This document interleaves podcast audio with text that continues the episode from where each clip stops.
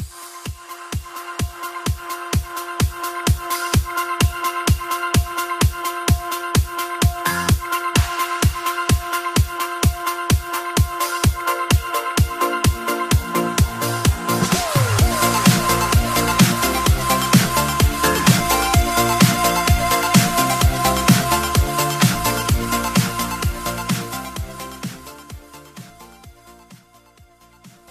Hello everyone, welcome to Mandarin Master. I'm host Claudia. Nice to see all of you again. Well, today I want to teach you a phrase which you can use in your in the situation that you talk to someone else and ask him or her out. Mm, that is 有空.有 e o 有 is third tone that means have 有 and 空 ke on 空 is fourth tone following tone and that means leisure time. So combine these two words that means 你有没有时间？有空呢，就是嗯，比如说我问你，你有空吗？就是你有没有时间的意思。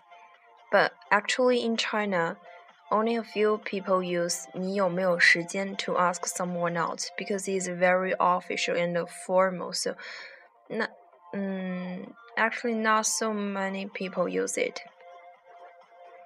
And in your daily talk, you can just say 你有空吗?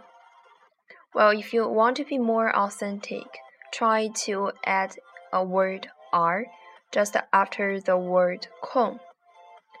你有空吗 ？Remember, my initial sentence is 你有空吗? Well, after adding the word, it becomes 你有空吗?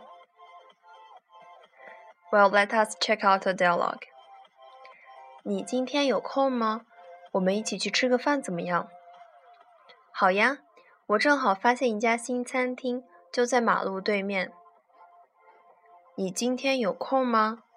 我们一起去吃个饭怎么样？ 好呀，我正好发现一家新餐厅，就在马路对面。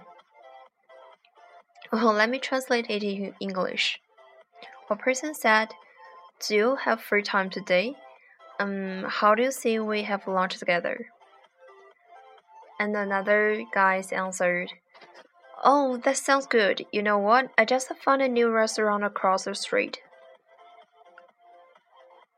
So, hope you can remember this sentence 你有空吗?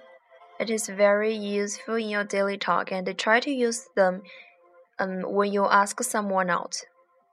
So today's podcast here.